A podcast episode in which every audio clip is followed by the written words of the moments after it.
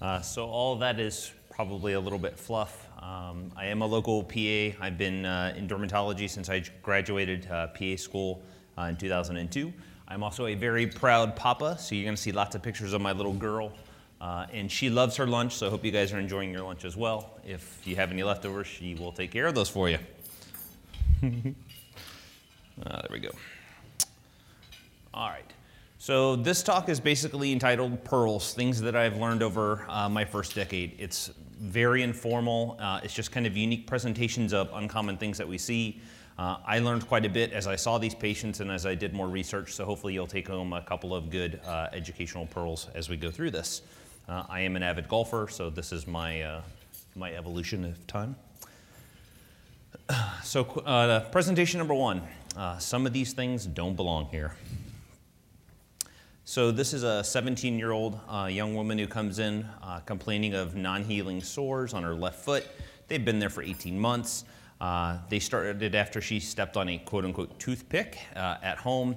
She had real thick shag carpeting, but she was never able to find the, the uh, toothpick or any residue of it. Um, she's been seen by her primary care physician several times. They've done several rounds of oral antibiotics. They did x-rays, which were normal. When he couldn't figure it out, he sent her to a surgeon uh, who did what surgeons do. He cut it, uh, did an exploratory surgery. He couldn't find anything that was going on and basically came to us for a third opinion. And you can see the nice little surgical scar here from where the surgeon did his work. So uh, she uh, reports fluctuations in size, pain, swelling, discharge at, at either site, uh, and doesn't really have any significant medical history. So as I look at it, uh, kind of thinking, okay, is this an abscess? Is it typical or a, uh, atypical organisms? Is this some kind of funky sarcoid? Is this a foreign body granuloma? Is this pyoderma? Is this fictitial? So I do what hopefully everybody else is going to do. I take tissue. And like Sarah Walsh talked about yesterday, I take a lot of tissue. Uh, so I took two punch biopsies. Uh, took one for H&E, took one for fresh tissue culture, sent those to the labs. Uh, and this is what my H&E biopsy showed. So basically you see this real uh, dense mixed infiltrate, plasma cells, neutrophils, eosinophils, um, histiocytes. But amongst this was this really unusual finding that the dermatopathologist called me about, and that's this guy right here, over here. And this is a sulfur granule. Uh, and that's just a nice close-up picture of it. So what's the significance of sulfur granules? it's usually seen in actinomycosis infections, uh, which are subacute to chronic bacterial infections. It's, it's caused by a uh, filamentous uh, gram-positive non-acid fast anaerobic uh, bacteria. It's usually uh, contig contiguous in its spread. It can have suppurative or granulomatous uh, inflammation. You may have multiple abscesses. You may have sinus tract formations. Uh, and they can actually discharge some of the sulfur granules through those, uh, through those sinus tracts. Uh, the most common presentation is uh, in cervical facial, like a lumpy jaw, but you can see abdominal and even, and even uh, thoracic uh, presentations. so I'm thinking, okay, great, unusual presentation on H&E. About two weeks later, my fresh tissue cultures come back, confirm the presence of actinomycoses. I'm thinking, all right. So after a quick literature search, after I talk to our local ID doc at the hospital, come up with this great treatment plan. We're going to put you on some uh, antibiotics directed towards actinomycoses. I know why everything else didn't work. I know why surgery didn't work. Come on back in a month. We'll check you out. We'll see how you're doing. This is, this is all the things going through my head. She comes back for follow up and she's worse. She doesn't have two spots. Now she's got a third. She looks like she's got a new fistula forming right through here. So we're back at square one. So start doing my exam, palpating for lymph nodes, don't feel any, start to palpate the lesion, and as I palpate the lesion, I can feel this little guy right here, this little firm nodule. Glove up, grab some forceps, grab some gauze, and remove her toothpick from her foot. You can see the nice little dot of pus right there. She called it a toothpick. I'm gonna call it a shish kebab skewer because it's four centimeters long. And as soon as I take it out, she starts wiggling her toes oh my gosh, I haven't been able to wiggle my toes for 18 months. Guess I should have asked that at our first visit. Can you wiggle your toes? Uh, so now we know what's going on with her foot. The second presentation I want to show you is a 44 year old guy who came into the office. complained of a cyst on his scalp for 15 plus years. It occasionally would get tender. Uh, he would traumatize it with shaving. He was starting to go bald, so he's shaving more and more. Denies any previous surgeries. Now, in hindsight, I should have said, no surgeries? What's this nice big scar right there? But didn't think about it until now. so, uh, thinking it's probably a cyst, maybe it's a little chronic folliculitis, maybe there's some scar tissue, maybe it's a chronic abscess, maybe it's a prurigo nodule, no problem. Numb him up, sterile field, take nice sections around it, get around the whole lesion, start to cut underneath the lesion.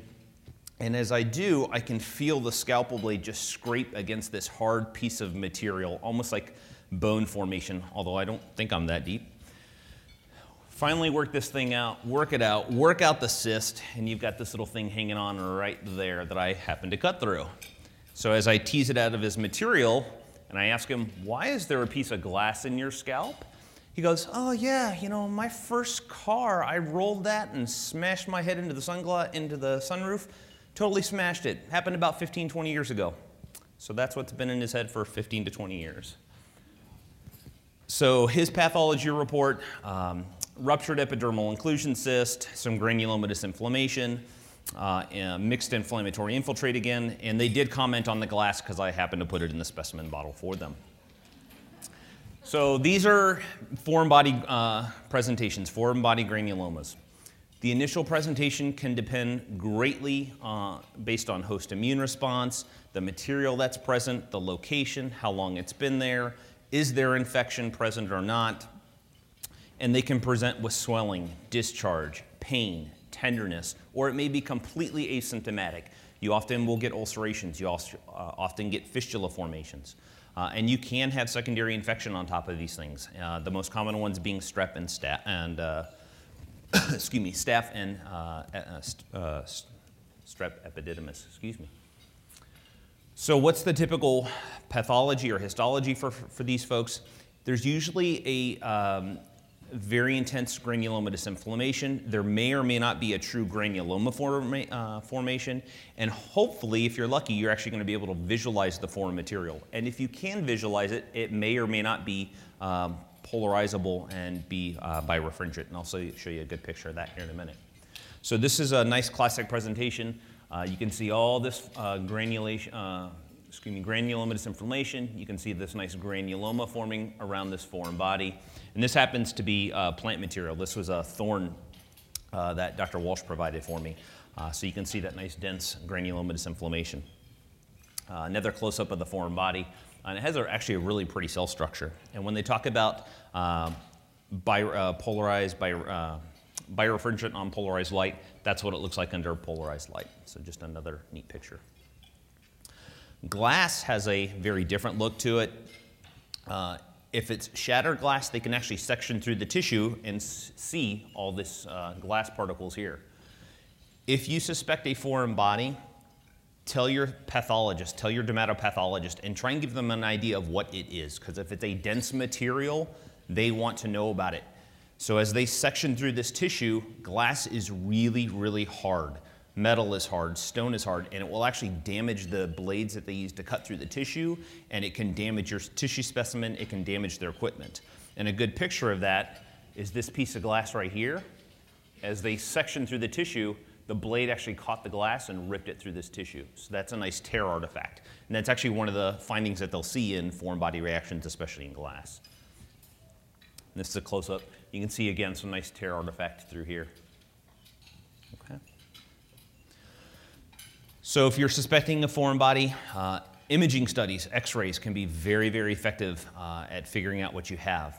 So for x-rays, uh, you can identify metal, you can identify stone, you can identify glass if it's very dense. Uh, and even I can read this x-ray. It's got a nice little arrow sign down here for me. I like that. Uh, so that's a nice uh, galvanized steel fragment. If it's a less dense material, ultrasound is actually the imaging study of choice to go for. So le- a glass that's not very dense, wood, plastic, fiberglass, and you can still see metal and you can still see stone in ultrasounds. You can also do MRIs, but they're very, very expensive to get done. So again, nice uh, arrow sign up here, uh, and you can see the, the wood and then the shadow cast by the ultrasound. So, how do you treat foreign bodies? Uh, very simple. If you can find it and you can remove it, remove it. Uh, they'll thank you for it.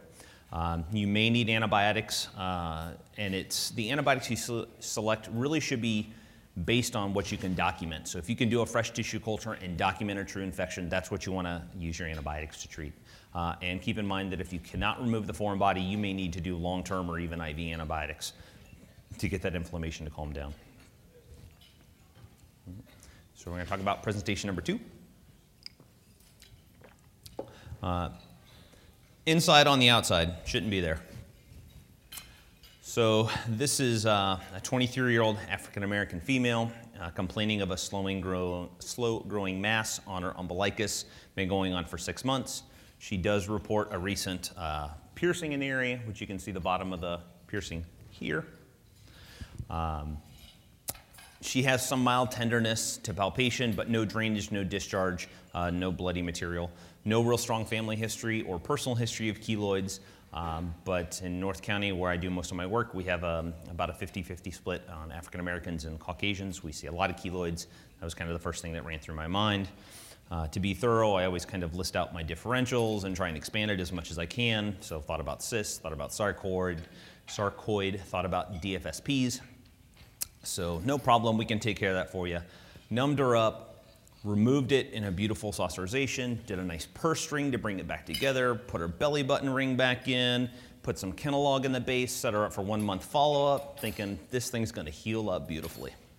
So I get to go on vacation the next week, uh, and I very, very vividly remember this. I'm sitting in San Diego at Coffee Bean. If you guys are from California, you know what Coffee Bean is. It's awesome.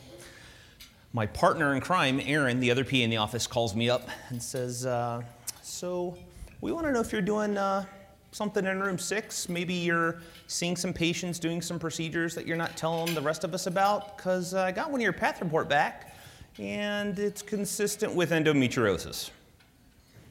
That's about the look in my eyes right there when she told me that one. so pathology is consistent, uh, multiple cysts lined with thin epithelium of a columnar type. There's um, dense stroma, there's interstitial blood, all of which is consistent with um, endometriosis. And this is a nice close-up slide. You can see that columnar epithelium, you can see some of that interstitial blood. Another really good slide. Here's that columnar epithelium, interstitial blood. And this is actually the same um, material that's saying what's shed when women have their periods as well. So you'll see that in the in the endometrial, in endometrial tissue. So what is endometriosis? Uh, endometriosis is defined as the presence of extrauterine endometrial tissue. It affects up to 25% of all women and up to 45% of all women with pelvic pain. Uh, but primary umbilical cutaneous endometriosis uh, affects less than 1% of those patients. So it's actually very, very uncommon. Uh, women who've had surgery, whether it's laparoscopic or the traditional open abdom- abdominal or pelvic surgeries, the incidence is as high as 40%. Uh, and the literature suggests that most of these folks have not been diagnosed with endometriosis when you see them uh, for their cutaneous uh, presentation.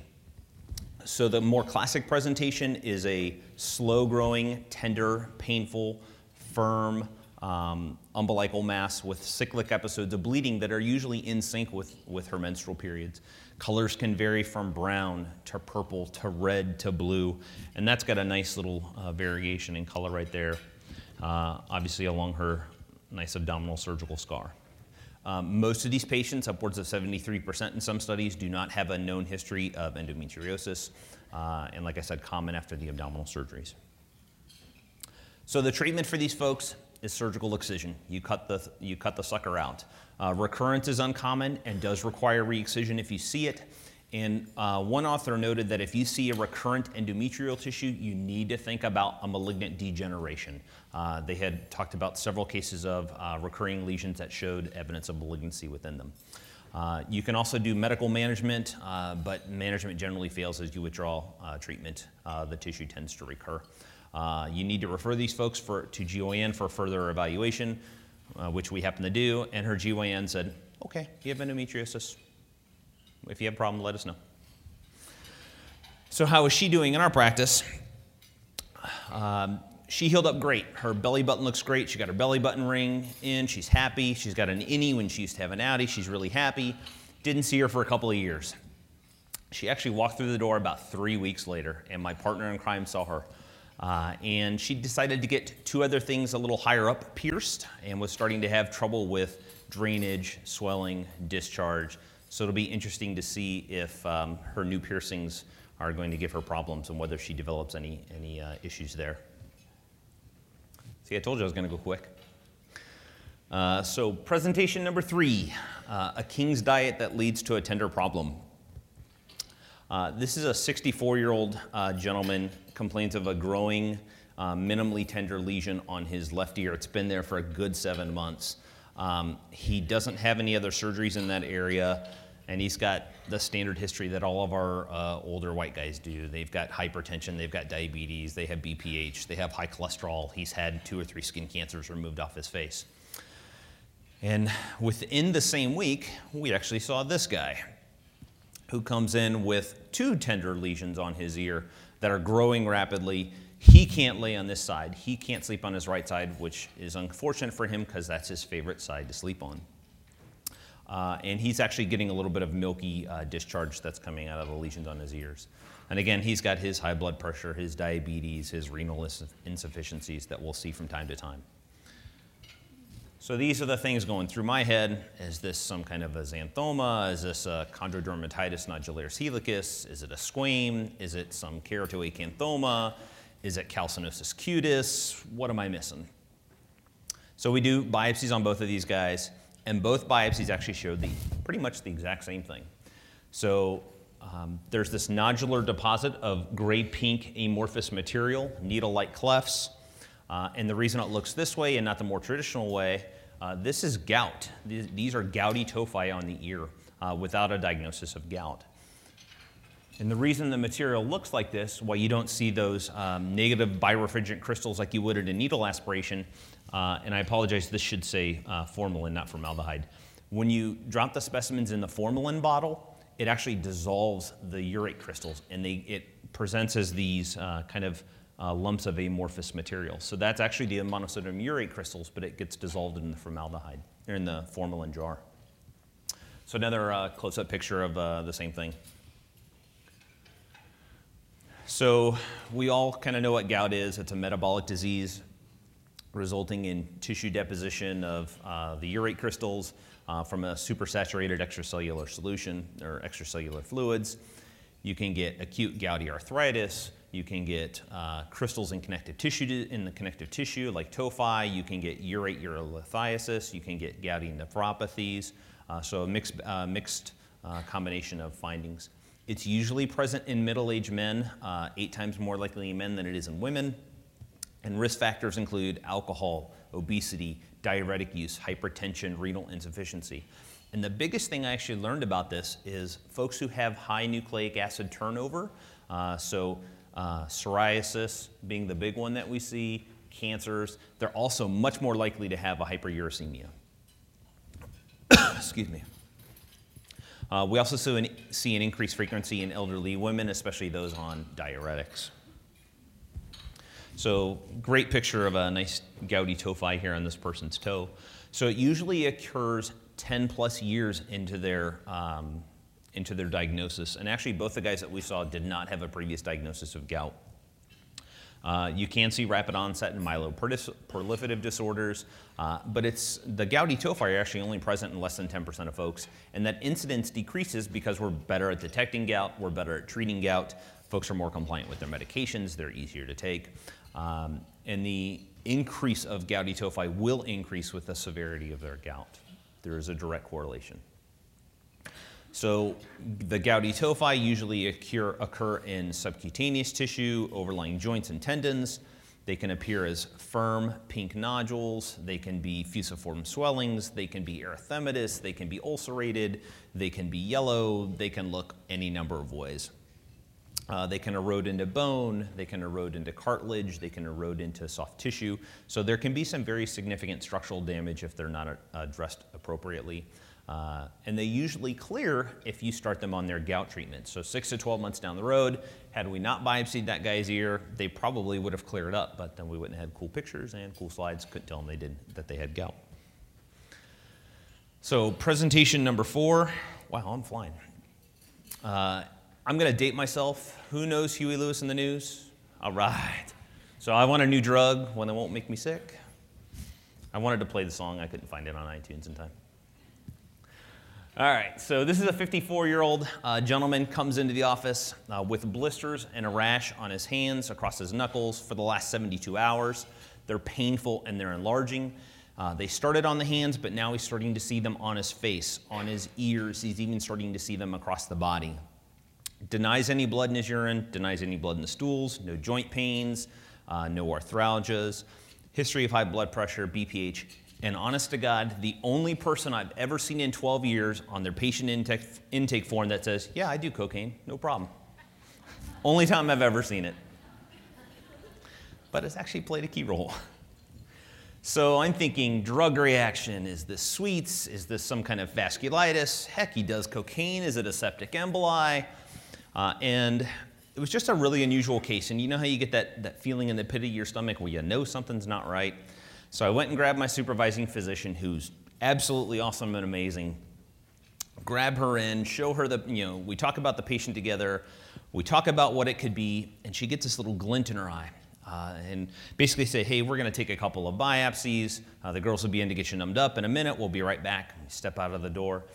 And she doesn't even stop to talk to me. She just runs right to her desk and starts rummaging in her bag and pulls out her JAD and flips open the JAD to an article she is part of um, a, a, group that meets every month to discuss the JAD and talk about articles. And she was the presenter for this month where they talked about cocaine laced with levamisole.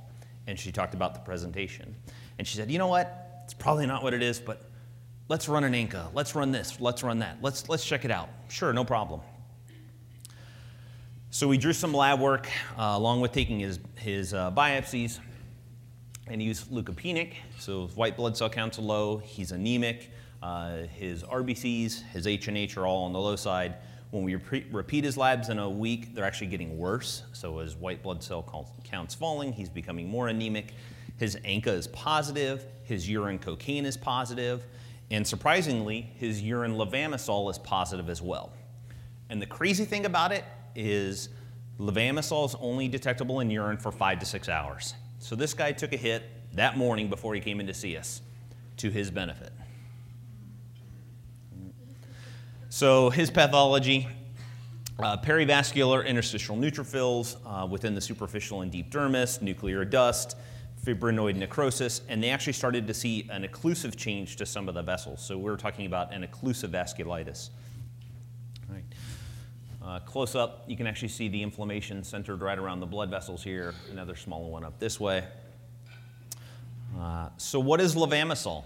So levamisole is a, was a, a drug that's associated with um, anti, uh, ANCA-positive cutaneous vasculitis affecting the ears and the cheeks. Its widely reported location is on the ears, the face, the cheeks, and then also on the distal extremities. And histologically, it has the presentation of an occlusive vasculitis. So historically, levamisole was an FDA-approved drug used as an immunomodulator, as an adjuvant to chemotherapy, as an antihelmintic agent. And it was pulled off the market by the FDA in 2000, but it's still widely available in veterinary medicine. They use it as a dewormer, so it's readily available uh, to folks who want to use it. And now they use it as an adulterant in cocaine, and they think that it potentiates the effect of cocaine, so it makes it last longer. It also gives them more volume so they can make more, more money off what they sell. Uh, and upwards of 70% of all the cocaine in the US is positive for levamisole. Okay?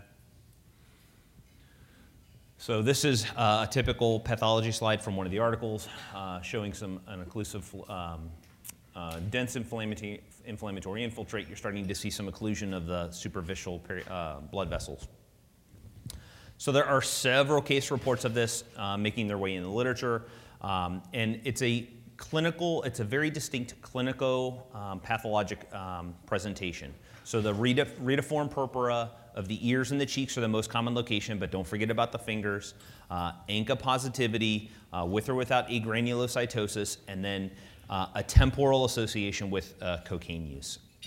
So Cheng et al. in San Francisco had six documented cases of this, although they did not test for levamisole, but they met all the other criteria. Uh, Poon et al. out in Rhode Island had uh, four cases, and then Zhu et al. had five cases in Alberta, Canada. Now, St. Louis, not wanting to be left behind, you know, we are we have a nice high incidence of syphilis. We have a nice high incidence of violent crime, although Detroit beat us out this year. We plan on taking that championship back. We didn't want to be left behind with levamisole and cocaine. So if you want the triad of fun, come on down to St. Louis. So, what are our treatments for these folks? Uh, treatment is largely supportive. Um, you rule out all the other causes of vasculitis, and uh, I mean, we did a pretty thorough workup for this guy. Um, you know, we looked for cryoglobulinemias and hepatitis C and hepatitis B, and all of these things were, were pretty well negative. Uh, you can do NSAIDs uh, if they're having any kind of joint arthralgias. The big thing is topical wound care. Um, you want to make sure that you keep the wounds clean. You want to prevent secondary infection because that's where they're really going to run into their big problems. Um, you can do prednisone and colchicine if you need to for real uh, difficult to treat ulcers. You can do amputation if there's really recalcitrant ulcerations or if it's complicated by infection. Um, and then the thing to keep in mind is if they keep doing cocaine and they keep getting exposed to the levamisole, they are still going to get the same lesions. And who's to say when they will and when they won't get it? So, how is our guy doing? Um, I actually saw him about two and a half to three weeks later. Uh, he said he was going to check himself into a treatment rehab program. Uh, he had been cocaine free since his first visit, which was great. His lesions healed up great. He didn't have any secondary infection. He was looking great, and then he was lost to follow up. So hopefully he's doing really well. I just don't have any good news to share with you guys about that. So, what did we learn? Uh, I learned on this trip that kids will eat anything, including sand from the beach. You have to watch them like a hawk. Uh, she'll eat coral, she'll eat rocks, she'll find cigarette butts. She is the reason that beaches in Curacao are clean, because she found every piece of trash and put it in the trash can. so, some take home pearls for you guys from this uh, foreign bodies. Um, presentation really depends on the host response and the material that's there. Location is also a very big determining factor for this. Pathology is typically granulomatous inflammation that may or may not have a true granuloma formation. Uh, and x-rays can be very effective at identifying dense material, but ultrasounds are actually ideal. You can see the less dense and the dense material. It's much more cost effective and you don't have to irradiate them. So ultrasounds are kind of where I lean to for first line. Endometriosis, uh, we need to consider this in our, in our women um, with any kind of abdominal surgery. Uh, it's usually symptomatic in, with, in association with their menstrual cycles, but you know, I can tell you that that's not always the case. Uh, and then we always need to think about malignant degeneration in a recurrent lesion. So, gout, um, we need to think about this in our middle aged men. We need to think about this in our older women on diuretics. Uh, it's more common in our psoriatic patients and our other uh, cancer patients. So keep, always keep this in the back of your mind. And that's probably the biggest thing I learned about gout is I need to keep that in mind for my psoriatic patients. And then levamisole, um, keep in mind 70% of all cocaine in the US is laced with levamisole. People are having fun. Uh, and consider it in the presence of retiform purpura uh, on the ears, on the face, distal extremities, if, especially if it's ANCA positive, and there's a temporal association with cocaine use, but that can be more difficult to tease out of them. Uh, so I need to say a couple of thanks. Uh, Dr. Sarah Walsh, who uh, presented to you, all of us yesterday, is the one who helped me put the slides together and basically explained to me what I'm looking at on the slide, because I don't know about you, I've never had histology. It looks like pink and purple schmutz to me. So she actually showed me what I'm looking for and really is uh, an excellent resource for us in St. Louis. And then Dr. Garrett, who is my supervising physician, who continually mentors me on a daily basis, really makes sure that I have the best education and uh, doesn't make me feel like a fool sometimes. Uh, the slides that I showed you today are a little different in order and content than what you have in your um, on your jump drive. So if you do want the updated slide deck, uh, just email me and I'll send them over as a PDF or send them over via Dropbox for you. Okay? And I'm happy to ask any questions that you guys might have. I told you I'd get you done early. That way you've got some time to eat your food. And then these are just all my references.